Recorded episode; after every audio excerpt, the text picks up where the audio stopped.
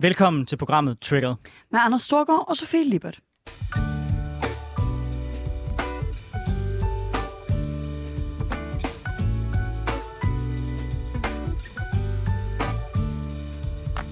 Ja, så er vi tilbage i programmet, hvor vi vender ugens vigtigste politiske historier med gæster med skarpe holdninger, store visioner og øh, markante meninger.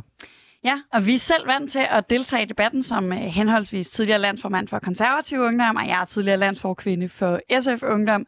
Så hvis du forventer et par neutrale værter, der ikke blander sig i debatten, så er det det forkerte program, du er tunet ind på. Et program, jeg til gengæld tænker, der kan skabe rigtig meget drama, det er øh, hele Inger Støjberg-programmet, der, der i de her dage kører, øh, hvor Inger Støjberg jo i lang tid har kæmpet for, at øh, ting blev tv-transmitteret, og nu har lavet en ny hjemmeside, hvor man ligesom kan følge øh, det hele meget fair and balanced. Det er sådan Inger Støjbergs eget svar på OnlyFans, føler jeg, hvor man kan betale for at få øh, noget private content. Øh, jeg går ikke ud fra, at det øh, er så meget den samme type, som vi typisk hører om fra OnlyFans, men OnlyFans har jo også andet øh, content, og det kunne være, at Inger Støjberg bare skulle have oprettet en profil der. Det er i hvert fald sådan, at man nu kan betale øh, 25 kroner om øh, måneden, tror jeg det er, for at øh, følge med i øh, de, ja, de Facebook-opdateringer, hun ikke vælger at lægge ud på Facebook. Og der plejer hun ellers også at være garant, synes jeg, for, for øh, meningsdanneri, der plejer, plejer at dele vandene. Jeg tænker, at det er et interessant påfund, og jo også et udtryk, tror jeg, for vi i de debatter, vi har, bliver mere og mere polariseret og finder mere og mere vores eget ekorum. Jeg tænker ikke lige frem, at det er inde på hendes hjemmeside, men får det nuancerede syn på, øh, hvad der rører sig derinde. Øh, og hvis det virker, så er jeg lidt spændt på, om det kan blive en ny præcedens også i dansk politik. Det er i hvert fald meget interessant, hvordan den her øh, rigsretssag øh, virkelig er blevet udsat for massiv framing som værende noget politisk. Øh, fortællingen fra Støjbergs egen side er jo også, at det her det er en mulighed for at følge med i dansk politik. Øh, men det her er jo en, en retssag ved en domstol, øh, og altså ikke øh, i sit udgangspunkt egentlig øh, politisk, udover at det selvfølgelig handler om en politiker og om nogle politiske handlinger. Men Sofie, udover Inger Støjberg, så er jeg meget spændt på at høre, hvad trigger dig? Jamen, det gør øh, vores undervisningsminister i virkeligheden, og hendes tilgang til, øh, hvordan vi skal skabe et bedre øh, uddannelsessystem, et bedre skolesystem. Øh, og det seneste skud på stammen er jo øh, et forslag om, at vi skal have en karakter for arbejdsindsats, eller en flidskarakter. Øh, og jeg har let længe efter nogen, der synes, det her det var en god idé. Øh, det, det tror jeg er, er de færreste, der sådan jubler ved tanken om, at vi skal have tilføjet endnu en karakter til karakterbladet, som denne her gang ikke øh, handler om øh, folks præstationer, men i stedet handler om, øh, hvad hedder det, folks øh, jamen, person, har jeg næsten lyst til at sige. Jeg synes, det er et voldsomt skridt at tage. Jeg synes, det er meget interessant at man tror, at endnu en karakter nogensinde kan gøre op, øh, er, er vejen væk fra, fra de øh, mere eller mindre skadelige kulturer, vi ser, der er opstået i vores uddannelsessystem. Vi ser, at der er et meget hæftigt fokus på, øh, på karakterer, som, som i en vis grad øh, påvirker folks trivsel, påvirker folks... Øh, øh, reelle udvikling, fordi øh, for eksempel den mundtlige karakter i høj grad er en karakter, man giver til dem, der er gode til at sige det rigtige, og ikke stiller for mange øh, forståelsesspørgsmål, og det gør det langt sværere at udvikle sig. Jeg synes, det er meget reelt at forsøge at gøre noget ved øh, den, den pressede ungdom og gøre noget ved øh, den her kultur, som for rigtig mange mennesker gør, at de har et rigtig negativt forhold til karakterer. Men jeg synes, det er så langt skudt ved siden af, at ministeren tror, at løsningen er at give en karakter mere. Og jeg synes også, det er langt skudt ved siden af regeringens eget øh, meget erklærede mål om at øh, sådan give, øh, lave en skole, i hvert fald øh, har vi hørt fra regeringens ungdomsorganisation, øh, da, øh, DSU, rigtig mange gange, at vi skal lave et skolesystem, der tager mere øh, højde for øh, arbejderklassens børn, for, den, øh, for underklassens børn, for de mennesker, der ikke kommer fra et akademisk hjem, øh, som, som måske øh, har svære ved at afkode, hvordan man får de gode karakterer. Jeg kan slet ikke på nogen måde forestille mig, at en øh, flidskarakter eller en karakter for arbejdsindsats indsats ikke bare skulle være en forstærkende faktor i det her, fordi jeg kan da sagtens fake, at jeg har øh, gjort mig rigtig umage, fordi jeg kommer fra et akademisk hjem og ved, hvad det er for nogle øh, øh, standarder, der sættes for at gøre sig umage. Jeg tror kun det her, det vil være endnu et slag i hovedet til de børn, der øh, synes, det der med at gå i skole er svært. Så jeg forstår det ikke engang ud fra regeringens egne typiske skoleprincipper. Så jeg vil sige, det er, den er godt ramt ved siden af, den her fra øh, vores undervisningsminister, Pernille rosenkrantz teil jeg tror egentlig, Pernille rosenkrantz Tejl, hun, øh, da hun fandt på det her, tænkte, nu gør jeg arbejderklassen en kæmpe stor tjeneste. For arbejderklassen, de er flittige, hvorimod at akademikere og børnene, det er bare sådan der er kommet sovende til det på grund af deres forældre. Problemet er bare, og der er jeg fuldstændig enig med dig i, det er den helt forkerte vej at gå. Altså det her, det bliver, spørg mig, en blanding af sådan en øh, tillykke, du var med øh, medalje, og derudover så bliver det et spørgsmål om, hvem er bedst til at slikke røv på læreren. Øh, alle de ting, som jeg synes var et problem i folkeskolen, og til en vis grad også i gymnasiet, med folk, der brugte mere tid på netop at prøve at regne ud og sige, hvordan rammer jeg lige læreren på de rigtige punkter, det kommer kun til at blive forstærket, fordi at læreren kommer til at basere det her, tror jeg, desværre langt hen ad vejen på, hvilke elever, som læreren øh, mener øh, gør det godt, og, og som læreren er sympatisk indstillet over for. Det skal vi bare ikke have mere af. Jeg er ikke lige så kritisk, som du er over for karakter. Det er sådan set, fordi jeg mener, at karakter er den bedste af alle øh, dårlige løsninger, vi har til at måle, hvor folk er henne niveaumæssigt, øh, og derfor en nødvendighed. Men det her, det er for mig at se at tage det aller værste ved karakter, og så bare øh, sådan smide det på speed. Og det vil ikke gavne nogen, og dem, det vil gavne allermest, øh, mindst, det er arbejderklassen. Så det er jeg sådan set enig med dig i. Ja, men det er meget interessant, fordi som sagt, jeg har ikke kunne finde nogen, der synes, at den her øh, flidskarakter, som den jo meget hurtigt blev kaldt, fordi den minder om en karakter, man fik for mange år siden for flid. Øh, som synes, det var en fed idé, men der er helt klart forskellige årsager til, øh, hvorfor man ikke synes, den er god. Øh, jeg tror, vi helt sikkert lige om lidt i det her program kommer til at løfte debatten til de steder, hvor vi er uenige. Men jeg kan godt tænke mig at starte med at dykke ned i de her forskellige årsager. Derfor har jeg inviteret øh, nogle gæster med i studiet. Og den ene, det er Louise Tejlad Thomsen. Du er kommunalvalgskandidat for øh, Venstre i København. Og jeg kunne godt tænke mig at læse et tweet op, som du har skrevet om det her. Du skriver øh, den 26. august på Twitter. Princippet med karakter er, at de er objektive og dermed ikke bedømmer den enkelte elev, men elevens kunde i et, i et bestemt fag. Karakter for flid er derimod subjektivt og vurderer eleven som person. Hvordan skal det på nogen måde gøre præstationskulturen mindre? Så du er heller ikke fan af flidskarakteren? Øh. Øh, nej, det er jeg øh, bestemt ikke. Jeg, øh, altså også som du siger, skriver jeg selv, at jeg har skrevet, at det gode ved karakter, det er jo netop, du vurderer ikke det enkelte menneske, du vurderer det enkelte menneskes kunde i et bestemt fag. Det er altså en objektiv øh, karakter, og jeg er bange for, at hvis du begynder at vurdere mennesket på dens flid, på dens arbejdsindsats, indsats, så er det jo ikke længere en, nødvendigvis en objektiv karakter, fordi hvad er flid? Hvad er den rigtige form for flid? Øh, for eksempel var jeg øh, ret god til engelsk, jeg var ikke særlig god til tysk, så jeg brugte rigtig lang tid på mine tyske afleveringer, ikke så lang tid på mine engelske afleveringer. Skulle jeg så have en, en dårlig karakter for flyet engelsk, men en god karakter for flyet tysk, eller hvad? Altså, hvordan? Jeg er bange for, at det bare vil gøre med, være med til at gøre folk endnu mere forvirret. Der kommer til at være endnu mere, øh, de skal leve op til, og det tror jeg ikke er særlig godt for, for den mentale sundhed heller. Nej, jeg synes, din vinkel med det her med, med det objektive og subjektive er, er meget interessant. Den taler også lidt ind i, i de, netop det her med, at det ender med at være folks person, mm. vi, øh, vi vurderer. Øh, tror du, at det her, det vil decideret øge mistrivselen for folk, øh, for unge mennesker, der får de her karakterer? Det kunne jeg da godt være bange for, fordi altså, jeg kan sagtens forstå altså, øh, hensigten bag, at ligesom er, at der er nogle mennesker, som knokler rigtig meget, og de ikke får en god karakter for det. Jeg kan sagtens forstå hensigten med det. Men jeg tror også, man, man kommer til at risikere, at der bare er rigtig mange af dem, der får 12 nu, så man kommer til at få endnu flere 12-taller. Der er mange af dem, som ikke får så gode karakterer nu, der kommer til at få endnu flere dårlige karakterer. Og det har jeg bare svært ved at se som noget positivt. Så jeg er da bange for, at det godt kunne gøre det værre, og man kan sige, at dem, der i forvejen kæmper med at gerne vil have gode karakterer, de har pludselig endnu mere øh, at kæmpe for. Så ja, det kunne jeg godt være bange for. Jeg synes, du har en fremragende pointe. Særligt, sær, særligt det her spørgsmål om, at man netop kommer til at give folk karakter på baggrund af de forkerte ting. Altså, jeg, jeg synes jo, at det vigtigste, det ikke er nødvendigvis, øh, hvordan du er kommet frem til resultatet, altså nødvendigvis, hvor flittig du har været, men at du er kommet frem til resultatet, mm. at du mm. rent faktisk kan noget og kan vise, at du kan noget. Øhm, så øh, jeg, altså, jeg kan kun erklære mig enig i det spørgsmål. Øhm, er du så til gengæld enig i det, som Sofie også øh, smider lidt ind, som er hele spørgsmålet om karakter?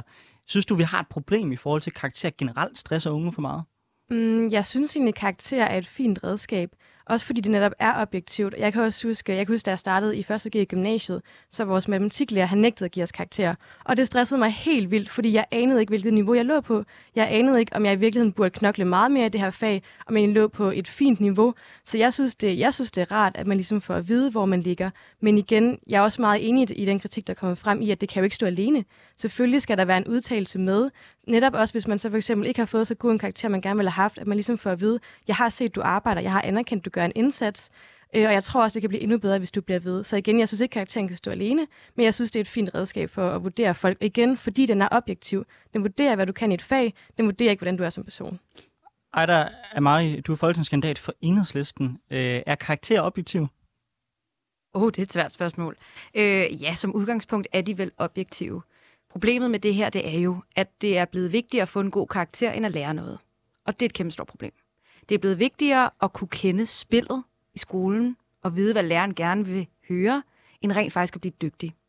Og der er nogle elever, der er rigtig gode til at spille spillet, og der er nogle elever, der simpelthen ikke ved, hvordan man gør.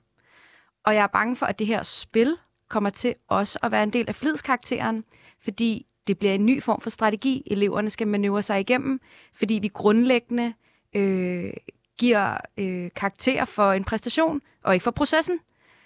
Og i og med, at processen overhovedet ikke er vigtig, så ender vi jo også med at få nogle mennesker, der...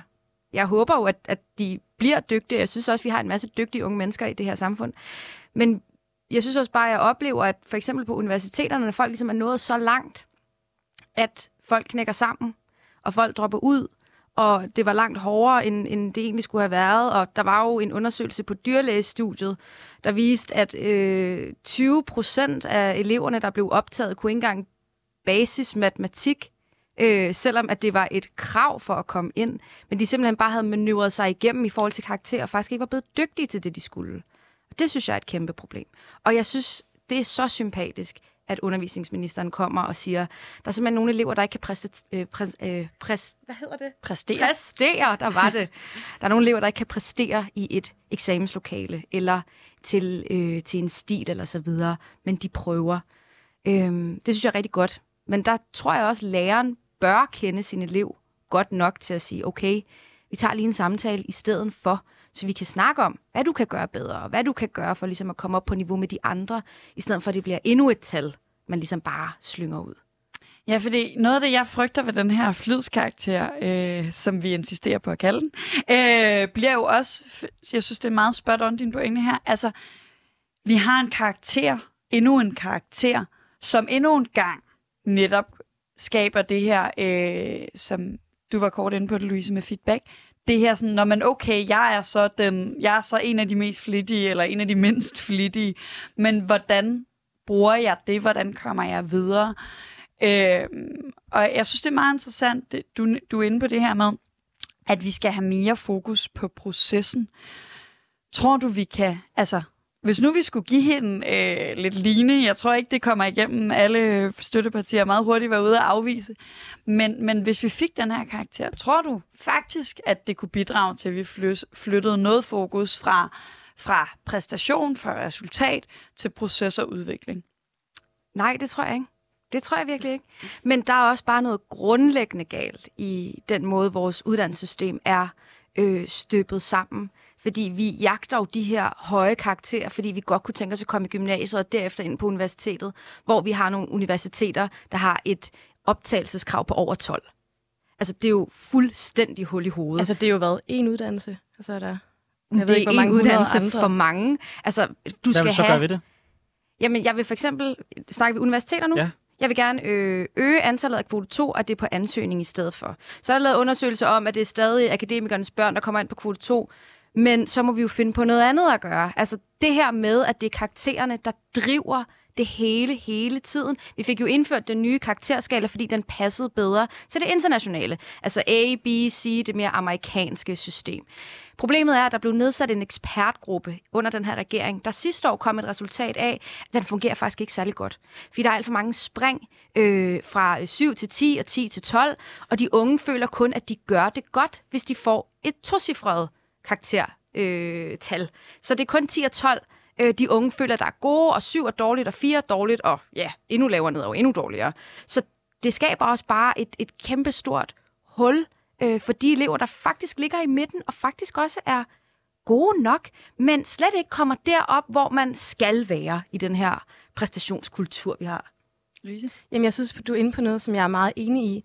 Og det er også det der med, som Pernille rosenkrantz teil også er ude at sige, vi kan jo ikke alle sammen være verdensmester. Vi kan jo ikke alle sammen få 12. Nej, selvfølgelig kan vi ikke det. Og det, jeg tror, det er mere den opfattelse, vi skal gøre op med. At jeg tror ikke, der er en eneste lærer, der forventer, at alle elever får 12 i alle fag. Men det er okay, at du kan præstere, præstere rigtig højt i nogle fag, lidt lavere i andre fag. Så jeg tror også i høj grad, at det er en kultur, man skal prøve at gøre op med. Og jeg føler, at det er en symptombehandling, at du så, som jeg føler, at Pernille rosenkrantz teil ud at sige, at så skal vi bare sørge for, at endnu flere får 12. Fordi hun vil jo gerne have, at man så kan få en flidskarakter, så hvis man ikke fik 12 i selve, hvad, hvad det faglige var, så kan man få 12 i flid. Men det er jo bare, man kan sige igen, en opsøgning af, at vi skal have endnu flere 12-taller, og jeg tror bare ikke nødvendigvis, det løser det. Jeg vil i højere grad hellere have fokus på kulturen, fokus på, det handler ikke om, at du skal have 12 i alt, det handler om, at du skal gøre dit bedste, og måske også, der er også gået lidt inflation i 12-taller nogle gange, og det tror jeg også, det gør, det giver en større forventning om at få 12, fordi man kan se, at der er så mange, der får det. Så det tror jeg også, man skal passe på med. Og her er det jo en vigtig detalje, at øh, den karakterskala, vi har i Danmark, det er en såkaldt relativ karakterskala. Det vil sige, at den faktisk er indordnet sådan, at øh, for at den virker optimalt, for at den virker som den skal, så skal vi i gennemsnit, det vil sige, I kan ikke sidde i en klasse og sige, I skal have den her fordeling, men spredt over hele landet og, og, og over et par år, så skal 10% have 12, 20% skal have 10, 30% skal have 7, 20% skal have 4, og 10% skal have to af de beståede karakterer. Der er ikke et krav om, hvor mange der skal dumpe. Men det er altså en relativ karakterskala af hele den her netop fortælling om, vi skal alle sammen have 12, af øh, strider direkte imod karakterskalaen i dens konstruktion.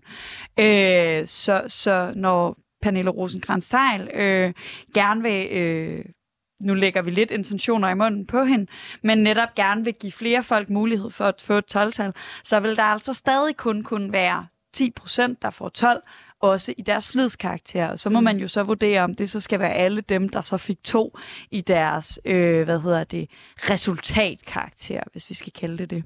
Jeg vil gerne gribe lidt fat i nogle af de ting, du sagde, Ejda, i forhold til, at der er, at bare vi har en uddannelse, hvor der var 12, det, det var snittet, så er det en for meget.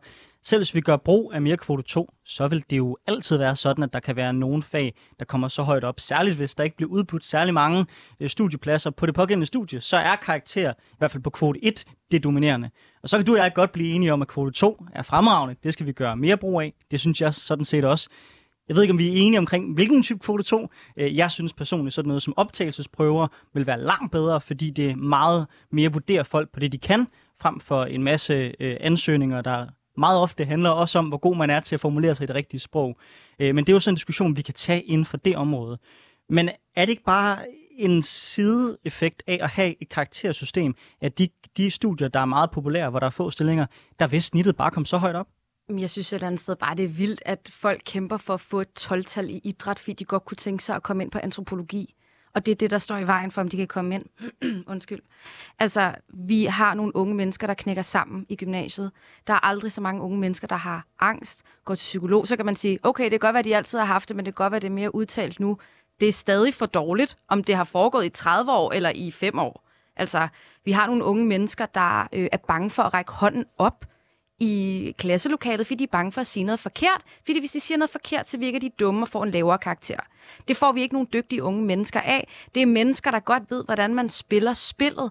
Og det er det, der gør mig så vred, at det er så svært at gøre op med, og jo, så kan man godt prøve alle mulige ting, men karakter, altså det er det, der er problemet. Problemet er, at folk vil gerne helt derop, og det er så svært, og der skal alle bare ikke op. Og det er også okay. Nu tror jeg, vi er inde på noget, der i hvert fald kan skabe lidt debat i det mm. her studie, som er netop hele det her spørgsmål om, er karakter årsagen til, unge er så stresset? Det vil jeg gerne på det kraftigste afvise, at det skulle være tilfældet. Både fordi, at øh, karakterer karakter tidligere har spillet en meget større rolle. Man skal ikke meget længere tilbage til, øh, da vores forældre gik i den skole. Der var karakter langt hårdere, og man, der var langt mere afregning ved kasse 1. Man kan også gå tilbage til den sorte skole, der var det endnu værre. Så bevægelsen har sådan set været i retning af, at karakter har spillet en mindre rolle. Øh, så jeg mener ikke, man kan pege på det som årsagen. Særligt ikke, når det sker i hele den vestlige verden. Det er lige meget, om det er USA, om det er Tyskland, om det er Danmark, wherever it is, uanset hvordan man har indrettet karakterskalaen, så ser man, at unge bliver mere stressede i de her år. Nej, jeg tror mere, at der, hvor roden er, det er, at vi i vores samfund og generelt i den vestlige verden netop har opbygget den her idé om, du skal fandme ind på jura, for du rent faktisk har en fremtid. Det er mere der, jeg synes, vi skal, vi skal tage fat. Det her er ikke et øh, problem med vores karakterskala. Det her er et problem med vores kulturelle måde at dømme hinanden på. Ved sociale medier tager nogle dynamikker, som har været lang tid i vores samfund, og så skubber det ud på en måde, der bliver utrolig lidt konstruktiv, og som gør, at nogle unge mennesker føler sig fanget i et system, som de ikke burde være i. Det er, spørg mig, langt mere der roden ligger en karakterskala. Men det er godt nok også... Altså, hvad gør man ved det? Altså nu rører vi ud i øh, sociale medier, og vores udseende betyder også meget. Man skal også hele tiden være perfekt, og ja, det kan vi alle sammen være enige om. Altså, jeg havde en samtale med min søster i går, som rigtig godt kan lide at gå på klubber, øh, som for eksempel Chateau Motel og Arch. Og der, der har de noget, der hedder en picker. Og det er sådan en, der udvælger folk, der er smukke nok til at komme ind. Og nogle gange er der nogle folk, der ikke bliver valgt til at komme ind, fordi de er simpelthen for grimme, eller har noget grimt tøj på. Øh, hun er så en af dem, der er så heldige altid at komme ind, fordi hun har altid det rigtige tøj på. Og der sad vi også bare og snakkede om, gud, hvor er det dog forfærdeligt, at vi har nogle personer, der har oprettet en klub, der kun er for de smukke. Men det er jo symptomatisk for hele vores samfund. Altså, man kan jo lade være med at tage dig hen, tænker jeg. Ja. Altså, det er jo et frit land. Ja, det kan man, men hvis man er et ungt menneske, altså jeg synes, det er helt okay, når man er ung, man er 18, man er 19, man vil gerne være sammen med sine venner, de vil gerne derhen. Der er det også bare nogle gange svært at sige, jamen jeg går bare min egne veje, og ja, det er et frit land, men det fandt mig også meget sæt på et ungt menneske, at det bare selv skal bekæmpe kulturen og samfundets normer, i stedet for at vi laver det om. Altså, jeg er enig i, at der er nogle kultur og nogle normer, som jeg også synes er forfejlet. Altså igen, det der med, at alle skal have 12. Jeg synes ikke overhovedet, det er et problem, at der er en enkelt uddannelse, hvor man skal have et snit på over 12. Øh, nu er jeg så også en af dem, der rent faktisk læser den uddannelse. Øh, og jeg kommer heller ikke fra et akademiker hjem. Øh, så det er bare for at sige, jeg synes ikke nødvendigvis, øh, det er et problem, at der er nogle enkelte uddannelser. Det er mere den der, man skal gøre op med den der forestilling om, at vi skal lægge presset ned på alle, om at alle skal kunne komme ind på den uddannelse. Det synes jeg ikke, at man behøver. Og jeg kan også sige, at en af grundene til, at snittet er så højt, er fordi, at omkring 40 procent kommer ind på kvote 2. Og det gør jo så, at det bliver presser jo så kvote 1'erne op. Så jeg tror også, man, man er jo også nødt til at huske, at hvis vi vil have endnu flere ind på kvote 2, så presser det jo karaktersnittet endnu højere op. Og en ting, jeg også synes er, er ærgerligt ved, for eksempel hvis det kun skal være optagelsesprøver, så er det jo netop, hvis du er rigtig dårlig til at gå til eksamen, hvis du bliver helt vildt nervøs, så har du et skud, og så er det bare ærgerligt, hvis du ikke gør det godt. Hvorimod, hvis det er karaktererne, så er det altså din indsats over tre år, der rent faktisk er med til at vurdere det. Så jeg synes ikke, det er entydigt godt, at vi laver for eksempel kun optagelsesprøver. Jeg kunne godt tænke mig at høre dig, Louise, fordi Ejda, du trækker den meget hurtigt herind, og jeg er meget, meget enig i din analyse, øh, at en af, af, en af de store problematikker i den måde, vi bruger karakterer i dag, det er, at karakterer er så afgørende for, hvad man kan senere i dagens samfund. Fordi det er rigtig karakterer af forskellige betydninger. Men lige nu ser vi en bevægelse i Danmark i retning af, at karakterer får, får flere og flere betydninger. Øh, der er taget forskellige skridt. Det første skridt var et politisk skridt, vi tog i retning af, at karakterer betød, be, øh, betød mere, hvor vi faktisk indførte en eksamen i folkeskolen. Da alle os i det her lokale gik i folkeskole, der var der ikke nogen eksamen i folkeskolen, der var en afgangsprøve, hvor karaktererne ikke havde nogen betydning. I dag er de fuldstændig afgørende for, om man kan få lov at tage en ungdomsuddannelse. Derefter så øh, er der taget andre forskellige skridt øh, i den her retning. Der er for eksempel flere universiteter, det er ikke politiske beslutninger, det er lokale beslutninger, men både Københavns Universitet og Aarhus Universitet har i forskellig grad, øh, og også nogle af professionshøjskolerne, læreruddannelsen, indført et decideret karakterkrav, hvor vi tidligere har brugt, når I nævner kvote 2, så kan jeg opklare, eller slået kvote 1, kan jeg opklare for lytterne, at det, der fungerer, det er, at, at den mængde ansøgere, der er, de sorteres efter, at det er dem med de højeste snit, der får lov at komme ind, og så bliver der lagt en linje. Det vil sige, på uddannelser som min egen, på matematikstudiet, er der aldrig noget karakterkrav ud fra de her kvoteting. Øh, men det, der så indført nu, blandt andet på Københavns Universitet og Aarhus Universitet, fordi man har valgt at lægge en buffer, øh, så karakter bliver i højere og højere grad øh, et værktøj, vi bruger til at skille folk øh, fra hinanden.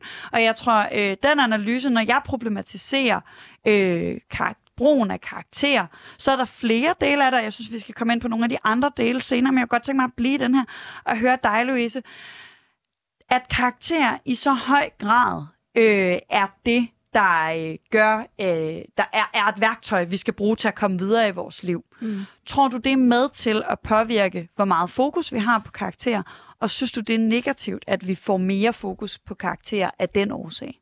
Mm, jeg er enig i, der kan, at der er en problematik i, at vi har så meget fokus på karakterer. Men det tror jeg også, en af grundene er, at vi er rigtig gode til for eksempel at snakke de der 1-2 uddannelser, hvor du skal have et snit på 12. Men du snakker ikke om de 100 uddannelser, hvor du ikke skal. Så jeg tror også igen, det er, det er utrolig vigtigt, at vi hele tiden snakker om alle de muligheder, der er. Enten du er god til at læse, hvis du er god til matematik, hvis du er god til noget, der er mere kreativt. At der er så mange muligheder, og der, vi behøver ikke alle sammen stil efter den ene uddannelse, som måske ikke engang er inden for vores interesseområde. Så jeg tror, det, det er utrolig vigtigt, at vi ligesom har fokus på, du behøver ikke nødvendigvis at få 12 for at, at, at kunne opnå det, som du gerne vil. Og der tror jeg også, det handler om, at vi skal have meget bedre uddannelsesvejledning. Fordi hvis du ikke er særlig god til at læse, hvis du ikke er særlig god til matematik, så er det måske ikke særlig fedt at komme på gymnasiet. Altså, fordi så tror jeg da også, du bliver stresset over, hvis du så ikke kan finde ud af det fag, du kommer til at have. Måske skal du have en, en anden form for uddannelse. Og der tror jeg bare, at vi skal blive langt bedre til at komme med bedre uddannelsesvejledning. Øhm, fordi igen, karakter er jo, er jo med til at vurdere, hvad du kan inden for et enkelt fag, og jeg synes også, det, det er ærgerligt, hvis man ender med at lave noget, som man egentlig bliver stresset over, fordi man egentlig ikke er særlig god til det. Øh, så lad os da hjælpe med at få folk på de rette hylder. Og igen, hvis din drøm er gymnasiet, hvis du har fået ikke så gode karakterer, selvfølgelig skal du have mulighed for at gå på gymnasiet alligevel, så skal du have den rette hjælp, måske skal du i 10. klasse eller et eller andet. Så ja, det, jeg synes, det er en blanding. Jeg synes, karakter er, er okay, det er med til at give en retning, men der skal ikke være for meget fokus på det. Ejda? Men det er der jo, fordi hvis man for eksempel læser på universitetet og godt kunne tænke sig et studiejob, der er rigtig mange steder, især i det offentlige. Hvis du gerne vil arbejde i et ministerium eller på et advokatkontor, så skal du sende din karakter med. Hvis din karakter ikke er god nok, så bliver du ikke student der, så må du finde et andet sted at arbejde. Øh, kolleger rundt om, i, i hvert fald i København, så vidt jeg ved, der er rigtig mange, der har karaktergennemsnit for, om du får lov til at bo der. Altså, det er jo helt vildt, at du skal have et karaktergennemsnit for at bo et sted. Altså, så er vi skulle råd for langt, synes jeg. Og det er jo bare symptomatisk for, hvor meget karakterer fylder. Altså, jeg tror, nu har jeg selv arbejdet i det offentlige. Jeg havde ikke særlig god karakter. Jeg var heldig, fordi min far arbejdede der, så jeg kunne komme ind. Øhm, men der er rigtig mange dygtige mennesker, der bliver afvist, fordi de har fået to i metode. Og så kan du desværre ikke arbejde i en eller anden styr, ligegyldig styrelse et eller andet sted. Altså, det er jo så hul i hovedet. Altså, nu synes jeg, vi bevæger os øh, lidt over til også karakterer på universitetet. Og mm. der vil jeg faktisk, der er jeg meget uenig med dig. Jeg synes, karakterer på universitetet er langt mere rimelige, end de var i gymnasiet og i, og i folkeskolen. Af den simple årsag, at når du sidder i forelæsningssale, for eksempel, hvor du kan være helt op til 300 mennesker, så er der ikke særlig meget personligt forhold mellem læreren og øh, den studerende, hvilket gør, at karaktererne i langt højere grad rent faktisk afspejler, hvad du kan på dit studie. Og jeg forstår altså godt, hvis man er inde i, inde, inde i en ministerie, eller man øh, skal ansætte at man går ind og så kigger, okay, hvor, hvor godt har den her studerende egentlig klaret nogle af de områder, som er relevante for vores arbejde. Hvis du skal sidde og lave statistik, eksempelvis, så er det sgu ret afgørende, at du som statskundskaber har styr på din metode. Det er bare de færreste studerende, der laver fuldmægtig arbejde. Altså, jeg tror også lige, vi skal dial it down, hvor meget studenter laver i det offentlige. Altså jo, der er der nogen, eller i ministerier, eller hvor det så skulle være. Altså, det er jo studenterarbejde. Men, må ikke lige Men hvis ikke de må ansætte på baggrund af folks faglige kvaliteter, hvad må de, de sige? De kan jo godt ansætte på baggrund af fag. For eksempel, hvis du kommer fra matematik eller økonomi, så må man have en, altså en grundlæggende antagelse af, at der er nogle ting, du kan finde ud af. Men om du har 7 i gennemsnit eller 12 i gennemsnit, det burde da ikke være relevant. Men hvis jeg har et job, der, og ja, jeg er enig der er mange studenterstillinger, hvor man bliver sat til nogle ting, også som at hente kaffe. Men lad os sige, at jeg skal hyre en øh, inden for et område, der, rele- der er relevant i forhold til statistik, og jeg har tre ansøgere fra statskundskab så er det jo ikke mærkeligt, at jeg vælger den, der har den højeste karakter inden for statistik. Øh, hvad kan man ellers vurdere på? Så kan man vurdere på at sige, okay, selvfølgelig, hvad er det for nogle job, man har haft tidligere? Man kan også vurdere på, synes jeg, du har en fed personlighed, men at det er mere fair at vurdere på det, end på, hvordan folk har klaret sig på deres studie, det er jeg ikke helt sikker på, det er. Nej, det er bare unfair at sætte folk fra, der har dårlige karakterer. Jeg synes, Hvorfor? jeg synes, vi, vi, vi, vi har en meget interessant snak her om, om netop hvad er det, vi bruger karakterer til? Og jeg kunne godt tænke mig at prøve at vende, vende lidt tilbage øh, til, til, øh, til de her spørgsmål. Fordi det er helt tydeligt, at vi står her og diskuterer. Karakterer betyder faktisk rigtig meget for ens mulighed. Så kan vi være uenige om, om det er fair, de gør det, men det gør de. Og hvis vi skal prøve at, at bevæge os tilbage i, i, øh, i skole, i, i klasselokalet, i, øh, i, øh, i den værdi, vi tillægger karakterer, for det er helt tydeligt på den her debat, at det har en stor, altså karakter har en stor værdi. Og jeg frygter, fordi nu øh, har du for eksempel sagt flere gange, Louise, du har sagt, alle skal ikke have 12. Men karakter har enormt stor værdi. Karakter betyder enormt meget for vores muligheder, for vores, på rigtig mange øh, punkter. Så en ting er at bredt set sige, at alle skal ikke have 12, men hvis vi kigger på det individuelle plan, forstår du så ikke godt, at den enkelte har lyst til at maksimere sine muligheder til enhver tid, og derfor fokuserer enormt meget på de her karakterresultater? Jo, det forstår jeg virkelig godt, fordi jeg har selv været en af dem. øh, og det, øh, jeg kan da også godt, når jeg ser tilbage på det i dag, så tænker jeg da også, okay, jeg kunne nok godt lige have slappet lidt af. Men igen, altså, jeg havde en god gymnasietid. Jeg gik også til fester. Altså, jeg synes også nogle gange, man, man lidt siger, at folk, der så knokler for at få de der 12-taller, fordi de rent faktisk gerne vil være dygtige, fordi de rent faktisk godt kan lide at gå i skole, at det er heller ikke okay. Så jeg synes også nogle gange, at man, man ser lidt... Øh, ja, altså... Nu skal vi være det, du spurgte om. Skal jeg lige have igen? jamen, jamen om, om, ikke, at, om ikke det her store fokus, mm. øh, som, som vi på et eller andet niveau, eller det ved jeg ikke, om men, det gør, men, jeg men som sige, jeg i hvert fald ja, ankender, hvis, skaber mistrivsel i et eller andet, i et eller andet niveau. Jeg Om tror ikke bare, det, det fokus giver mening? Jeg tror, det er en symptombehandling at fjerne karakter, fordi så vil du blive vurderet på noget andet. Så er det din personlighed, du skal til at vurderes på. Så er det alle de øh, aktive foreninger, du har været i, du skal til at vurderes på. Så er det din studiejob, du skal til at vurderes på. Vi vil jo altid, du er nødt til at vurdere et menneske. Hvis du sender en jobansøgning, hvis du søger ind på et studie, du er nødt til at vurdere det her menneske på en eller anden måde. Og, og på, altså, om det er karakter, om det er en optagelsesprøve, om det er øh, din personlighed, du vil jo blive vurderet på en eller anden måde. Og jeg ved ikke, altså jeg synes det også, det er lidt ærgerligt, der er nogle mennesker, de er rigtig gode til at komme ind i et rum og bare indtage rummet og snakke. Og så er der nogle, der er de ikke så gode til, men de er måske rigtig gode til at sidde og lave matematik i en aflevering.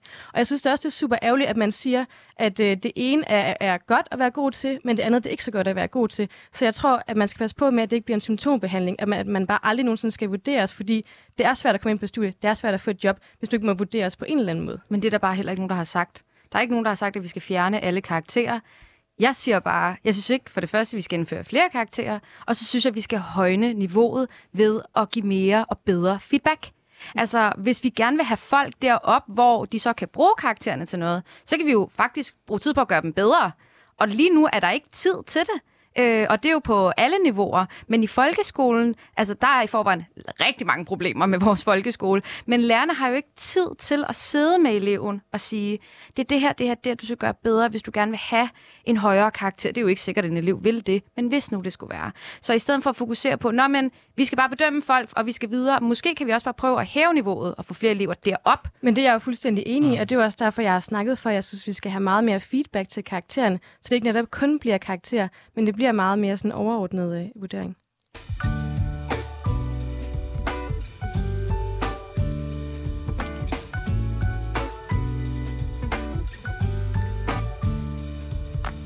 Nu kommer vi ind i en lidt mere sådan positiv øh, note. Ikke så meget, hvorfor er karakter lort, men hvad kan vi sætte i stedet for? Eller måske ikke i stedet for. Det er vi måske nogen, der gerne vil, øh, til en vis grad. Øh, men også, hvordan, hvad kan vi supplere det med? Øh, og jeg kunne godt øh, tænke mig, hvis den her debat, øh, ligesom øh, hvis vi tog den et sted hen, hvor vi snakker om, hvad kan vi gøre for øh, at i internt i vores uddannelsessystem, hvordan kan vi faktisk øge trivselen for, for unge mennesker? Jeg synes, uh, feedback, som er nævnt, synes jeg er enormt afgørende, at vi får opprioriteret. Det er noget af det, der har været meget, meget lidt tid til, særligt efter folkeskolereformen, der synes jeg var en katastrofe, uh, og som jeg virkelig snart håber, man gør noget ved. Vejledning, uh, nu uh, drillede Ejda mig lidt bag, øh, eller før, om at det i virkeligheden var nogle store spørgsmål, mm-hmm. det her med, hvilke samfundsudfordringer vi har. Altså, jeg synes meget, at det kan koges ned til, at da jeg sad i folkeskolen, der fik jeg at vide, at øh, du er sådan rimelig klog, du skal på gymnasiet. Øh, altså, vi har skubbet folk i så mange år i retning af uni- universiteter på en måde, der ikke har været gavnligt, tror jeg, hverken for dem eller for os som samfund. Der skal vi sætte ind. Og synes jeg, at vi skal gøre vores universiteter langt mere målrettet på, hvad det er, man skal lave på den anden side, frem for at tro, at alle folk motherfucking skal uddannes til at være forsker, som mm. er et mm. kæmpe issue, hvis du spørger mig.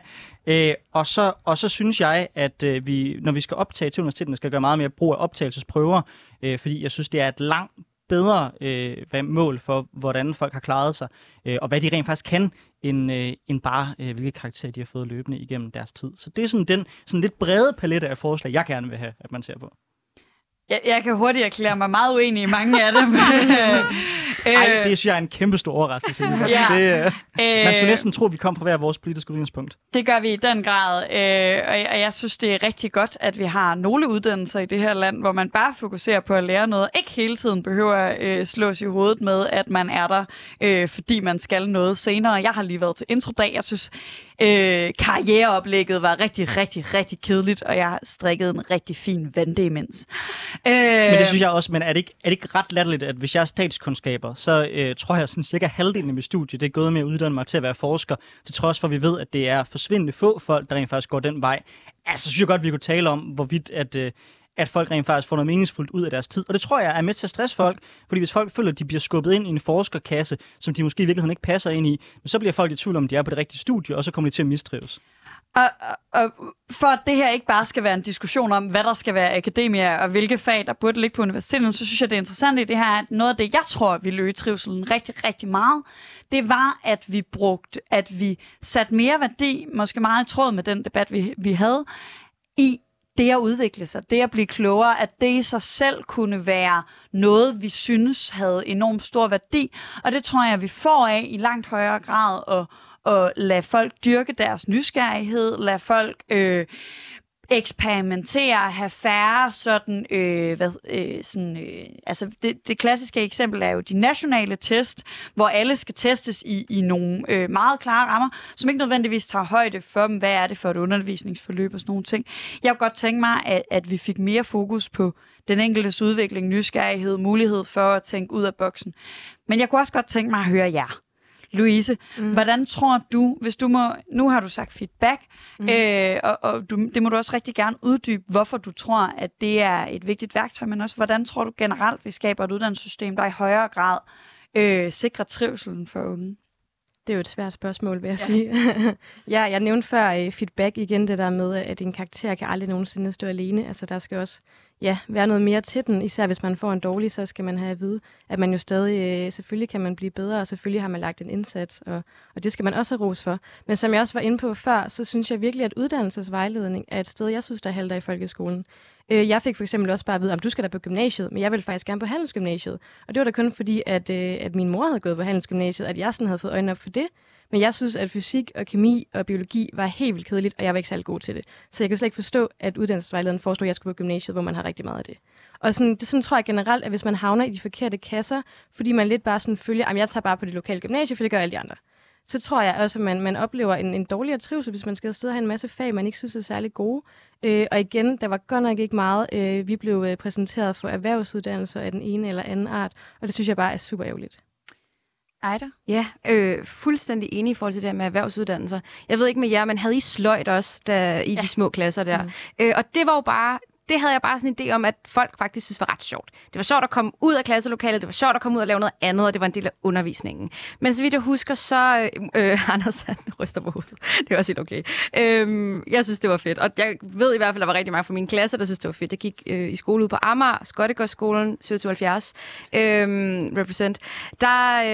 Øh, det stoppede jo ligesom i 6. klasse, og så begyndte vi at fokusere på samfundsfag, og vi fik mere historie, og det blev lidt mere seriøst, det hele fransk og tysk osv. Og, og der kunne jeg egentlig godt tænke mig, at på, man på en eller anden måde, hvis det kunne lade sig gøre, at man lidt udvidede den der nudging, man kan give elever, og det samme gør sig egentlig gældende med IT og softwareudvikling osv. Vi bliver nødt til ligesom at kunne nudge vores folkeskoleelever til måske også at opsøge nogle andre uddannelser, eller nogle andre end den oplagte vej, fordi det er da så forfærdeligt. Det er den oplagte vej at gå i gymnasiet, og så på universitetet, mm. og så kommer du ud på den anden side og betaler topskat, og så er alle glade. Ikke? Altså, det kan man også på andre måder, hvis det er det, man har lyst til. Men det er det, vi ligesom honorerer i vores mm. samfund. Det er, at man går den vej. Det vil jeg bare sige, det er jeg fuldstændig enig i. Jeg synes, det er ærgerligt, at i folkeskolen, man ligesom, at man siger, at de, de gode fag at være god til, det er ligesom de boglige fag. Hvorimod så er der jo nogen, der er rigtig gode til sløjt og håndarbejde og billedkunst, og ligesom om det er på en eller anden måde ikke lige så vigtigt. Og det synes jeg er helt vildt ærgerligt, fordi det er da lige så vigtigt. Og jeg var for eksempel sindssygt dårlig til de fag, men jeg kunne virkelig se, at der var nogen, der virkelig shinede. Og det var da super ærgerligt, at de ikke fik lov til at udvikle mere i de fag, så det vil jeg sige, det er jeg bare fuldstændig enig i. Mm. Jeg synes, det er meget interessant, at I bringer det her op i et trivselsperspektiv, for jeg er ret enig med jer i, at men det er tit noget, vi snakker om, når vi snakker om nu, øh, har vi flere gange i det her program nævnt øh, manglen på arbejdskraft og sådan nogle ting. Jeg synes, det er rigtig interessant også at tage det ind i et, et trivselsspørgsmål, der handler om, at alle børn skal have et yndlingsfag. Ja. Øh, og det tror jeg er, er måske også meget i tråd med, altså sådan, jeg, jeg kunne godt ønske mig, at alle børn havde et fag i skolen alle 10 år, som de synes var mega sjovt. Og det har jeg haft, men det er jeg da helt med på, at der er rigtig mange af mine klassekammerater, der ikke har haft. Ja, og det er jo, det er jo grundlæggende fedt, fordi man får selvtillid af at gøre noget, man er god til. Mm. Og hvis man er i skolen og ikke føler, at man er god til noget, så trives man jo heller ikke. Så helt enig. Ja, jeg er også meget enig. Jamen fantastisk, så er det lykkedes os at slutte den her debat et sted, hvor vi var enige om noget. Øh, det har været en sand fornøjelse både at være meget øh, uenige med jer og meget enige med jer her til sidst.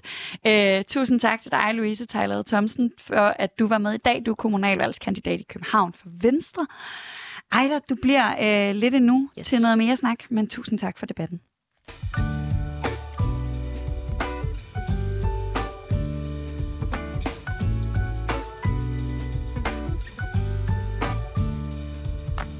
Ja, og i denne del af programmet, øh, der øh, skal vi snakke lidt med dig, Ejda, i forhold til nogle af de ting, der rører sig politisk, og hvad Mhm. du går op i.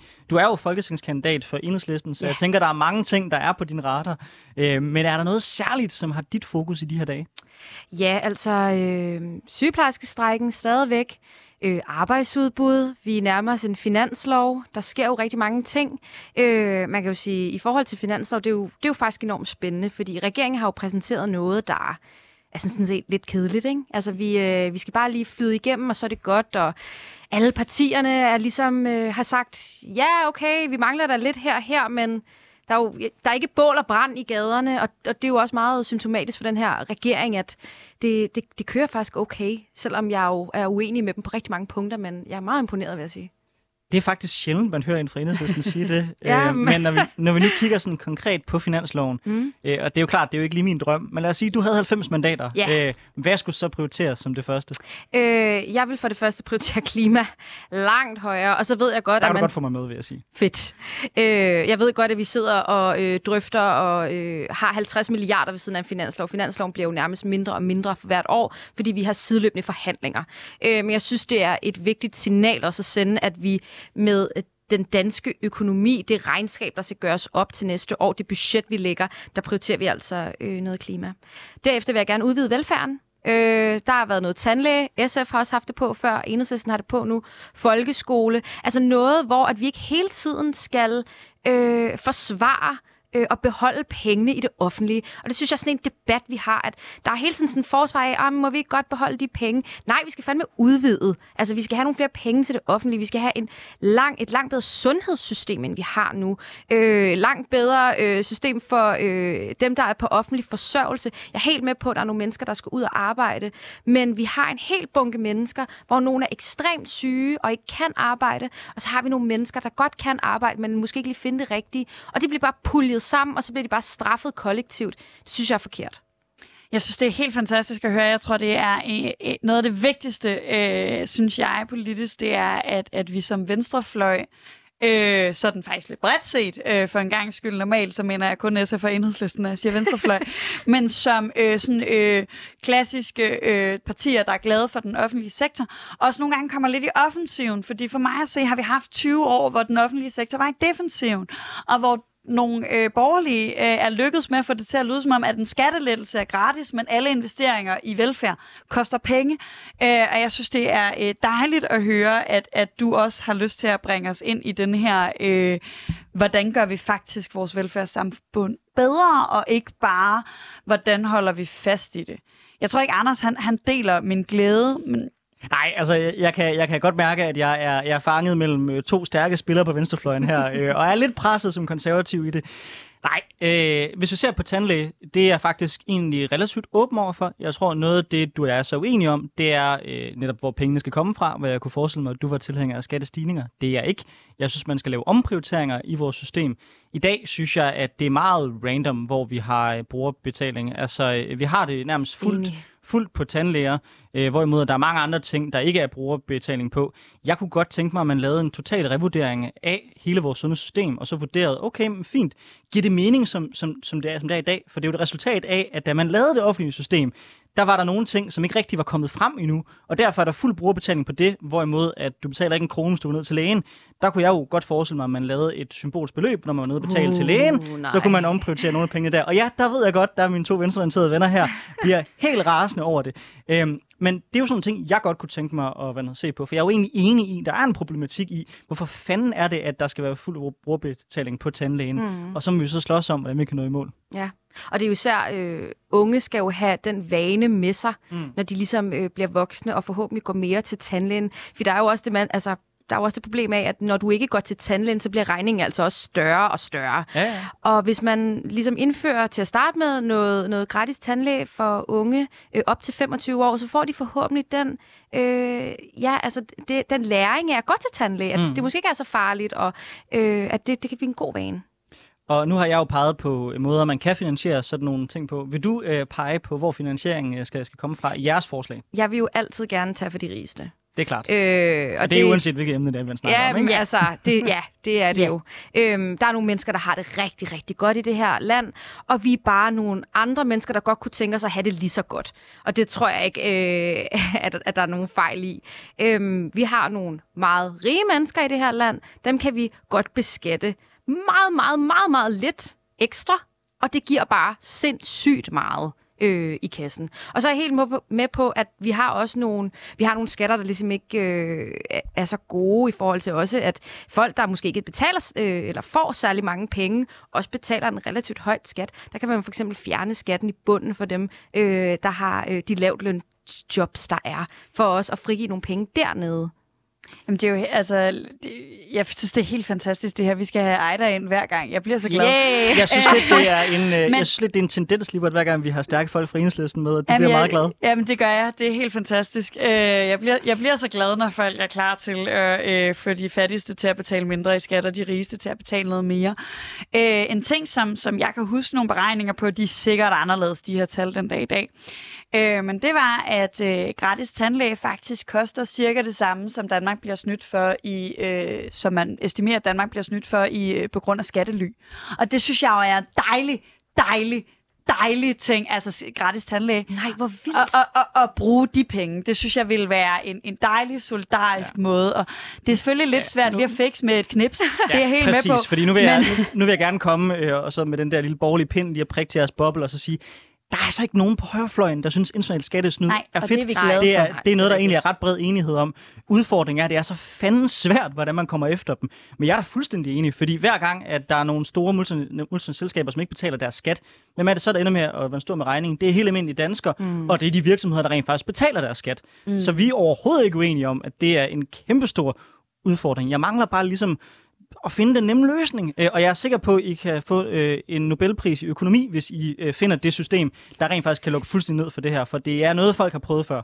Det gør vi helt sikkert, hvis vi finder den løsning, der kan lukke ned for det hele, men jeg kan godt, vi kan godt lege lejen, hvor vi lister et række eksempler. Vi kan altid starte med en god gammeldags bund under selskabsskatten i EU, så vi da i hvert fald slipper for, at der er nogen, der, der er skattely internt i EU. Så kan vi forbedre EU's lister over, omkring skattelylande, så de faktisk indrammer alle skattelylandene, og ikke ligesom udelukker dem, som er EU-bossernes yndlingsskattelylande. Præcis. Og der er rigtig mange værktøjer at tage i brug, men jeg ved godt, at det ikke er fordi, der er en højrefløj, der elsker skattesnyd. Der er måske nogle ultraliberale, der synes, at øh, man bare udnytter systemet, og det er helt i orden, men jeg ved godt, at det brede flertal øh, har det svært med det her. Jeg er altid glad for at snakke om økonomisk politik, og jeg har lyst til bare sådan at løbe ned af den her. Øh, men, men der er en anden ting, som er sket i ugen, som jeg har brug for øh, lige at vende, øh, også med et af de øh, med repræsentant for et af de partier, der også har været med til at gå allerforrest i den her kamp, nemlig samtykkeloven, der er blevet et år. Ja! Og det er jo helt fantastisk, og, øh, og vi var så glade, og vi er så glade, og der er faktisk, øh, nu har jeg ikke taget de konkrete tal med, men der er faktisk rigtig meget, der tyder på, øh, at det også, udover den symbolske effekt, virker juridisk, at. Yes. vi faktisk ser flere sigtelser øh, i, i voldtægtssager, hvilket øh, for mig at se er ekstremt positivt. Problemet er, at det er som om, det er ikke, vi er ikke helt kommet igennem lydmuren i forhold til, hvad, hvad et samtykke er. Og den seneste eksempel på det øh, var DR, der i bedste sendetid sendte gift ved første blik, hvor øh, et af... Øh, en af deltagerne ligesom har taget sådan en samtykkekontrakt med, øh, som jo er den her idé om, at hvis du bare underskriver den her kontrakt om, at vi, vi gerne vil bolle, så er det ligesom... Øh, så er det ligesom done deal. Ej, hvor pinligt. Øh, og Danmarks Radio øh, i det her program øh, bruger ikke en masse ressourcer på at forklare, at det her har ikke noget med samtykkelovgivning at gøre. Øh, og det, altså udover at du og jeg, og, og Anders også, øh, han er også glad for samtykkeloven til Eksen, øh, er glade for, at vi har fået det her. Hvad tror du så bliver det næste step i retning af faktisk at ændre den her kultur? Jamen, det er et godt spørgsmål. Jeg kunne rigtig godt tænke mig at få det på skoleskemaet. Altså, vi skal have langt bedre øh, seksualundervisning. Jeg ved ikke, hvordan jeres seksualundervisning var, men min var øh, min matematiklærer, der ligesom øh, bananen, og så kondomet, og så er der også noget, der hedder menstruation. Okay, vi ses. Og det var ligesom bare det, ikke? Og det tror jeg ikke oplyser unge mennesker, især i en tid, hvor man kan gå ud og finde så meget information på nettet, hvor øh, altså, øh, pornoindustrien jo også dominerer i forhold til, hvordan unge mennesker ser sex. Øh, vi har Instagram med perfekte kroppe og perfekte bryster. Og, altså det, jeg har brug for, at de unge også får noget fra den danske folkeskole. At vi faktisk underviser dem i, grænser, øh, hvad der sker på nettet, øh, hvad er samtykke, øh, hvornår kan man øh, gøre det ene og det andet osv. Øh, også underviser i for eksempel LGBT-sex. Altså jeg har aldrig hørt en person, der er øh, LGBT-person, blive undervist i øh, for eksempel sexsygdomme, der kan være relateret til, øh, og hvordan man gør de forskellige ting. Så det kunne også være rigtig fedt. Mm. Det tror jeg ikke, jeg, jeg er uenig med dig i faktisk. Øh, jeg er så i tvivl om, hvorvidt man overhovedet kan løse det øh, med den eksisterende model, vi har, hvor det er øh, folks folkeskolelærer, der skal gøre det, fordi Klart. jeg kan i hvert fald huske, der kom sådan en sygt akavet stemning, fordi når du, har, når du har vant til at have en lærer, der fortæller dig om dansk og matematik, så er det der spring til pludselig at tale om sex, det, bliver, det skaber lidt en akavet situation i klasserne. Så jeg synes jo måske, man skulle se på at prøve at få nogle folk udefra, der er trænet i de her issues, og som måske også er langt bedre klædt på til at kunne tale med eleverne om de her ting. Det tror jeg vil kunne rykke meget. For jeg synes også, at seksualundervisningen var ret fjollet dengang. Vi så sådan en gammel video fra, jeg tror det var 70'erne, hvor der bare var sådan en, en sådan rigtig hippe stemme, som sagde... Den der, hvor øh, menneskene kommer ud af kussen? Det kan godt være. Jeg kan, Ej, hvad er det for noget? Jeg kan, i hvert fald, altså... jeg kan i hvert fald primært bare huske en scene, hvor der var sådan noget med, øh, det her er en pige, det her er en dreng. Nu hiver drengen pigen i håret. Det er en nej-følelse. Nu, nu ærer drengen pigen det er en ja-følelse. Og så den der hippie-stemme, der bare kørte derudad. Og du ved, hvis det er det, som man kun får i folkeskolen, også den dag i dag, så er der vist rimelig meget at tage fat på. Men der er der trods alt sådan lidt anerkendelse af samtykke og af følelser. Ja, og sådan. ja, ja. Det, jeg, jeg, jeg er med på, at, at det nok er meget outdated, men, men jeg er også mere på øh, banan- og kondommodellen, og så var der engang en... Det havde vi også, vil jeg sige. Så var der engang en, der fortalte mig, at øh, kvinder klimakser efter 15 minutter, og mænd klimakser efter 5, og derfor er forspil vigtigt. Øh, og det siger måske også noget om, øh, hvor, hvor decideret misvisende øh, noget seksualundervisning har været. Jeg er meget enig øh, med jer begge to, og jeg tror også, altså alene det at sætte timer af til seksualundervisning, det er der jo ikke i dag. Det er bare et krav, at man skal igennem det på et eller andet tidspunkt, mm. men der er ikke nogen regler for det. Øh, det vil være et rigtig godt skridt på vejen, øh, og helt klart også gøre, at færre har den her kontrakt-idé. Nå, det sidste, jeg gerne vil snakke med dig om, det er en lille battle, vi havde på Twitter. Ja, øh, som, som, som netop handler om hele spørgsmålet om arbejdskraft, ja. som, som du også nævnte. Øh, og nu må du øh, undskylde, hvis jeg prøver ord i munden på dig, men der, som jeg forstod et argument, så var det i sin essens, at vi skal hæve lønnen for de lavt lønnede, og at det kunne løse udfordringen med mangel på arbejdskraft. Mm. Er det korrekt? Ja, i det store hele. Altså øh, øh, gør, have nogle bedre arbejdsforhold og lønvilkår. Ja. Mm-hmm. Og hvordan mener du, at det skaber mere arbejdskraft? Jamen, i et konkret eksempel, der har vi en restaurationsbranche. Vi har en masse caféer øh, rundt om i landet, der mangler arbejdskraft, fordi rigtig mange af de unge er blevet podere. Som poder, der, så vidt jeg har hørt, har lønnen været 35.000 kroner om måneden. Mm. En høj løn. Jeg kan godt forstå, at de unge går derhen, fordi de kan få mere i løn, og der er måske også nogle bedre arbejdsforhold der kan jeg måske også godt forstå, at de ikke vil tilbage til en restaurationsbranche, hvor de skal stå op 12 timer i døgnet, og der er ikke særlig mange pauser, og løn er i øvrigt heller ikke særlig god. Og jeg tror, at de mennesker, jeg kender og har kendt, der har arbejdet i restaurationsbranchen, det er fandme hårdt. Altså respekt for de mennesker, der gør det. Og jeg kunne godt tænke mig, at der kom nogle bedre arbejdsvilkår, så de også kunne tiltrække den arbejdskraft, fordi for mig at se, hvad, altså, du skal virkelig ville det, for mm. at, at, at kunne arbejde der. Altså, der er jo mange gode argumenter for, hvorfor at vi skal behandle lavt lønnet væsentligt bedre, end vi gør i dag.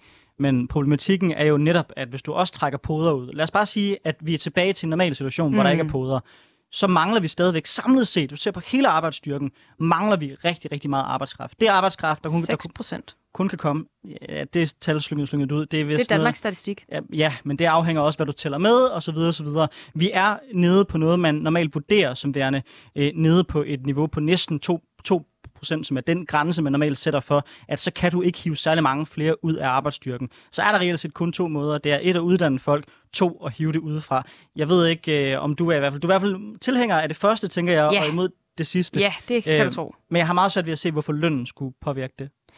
Jamen, øh, jamen, det tror jeg, fordi der er, og det er jo for en specifik gruppe. Det er jo for nogle unge mennesker, der for eksempel øh, er på dagpenge eller på kontanthjælp, øh, som godt kan arbejde, og der er vi alle sammen enige om, det skal de. Men jeg kan også godt forstå, at de ikke øh, gider at, at, at gå ind på en café, for eksempel, hvor de bliver betalt dårligt. Det er ikke alle caféer, der gør det overhovedet, men der er også bare i den branche, det er fandme hårdt, altså. Og der kan jeg godt forstå, at man for eksempel vælger at blive poder, og så går et andet sted hen bagefter.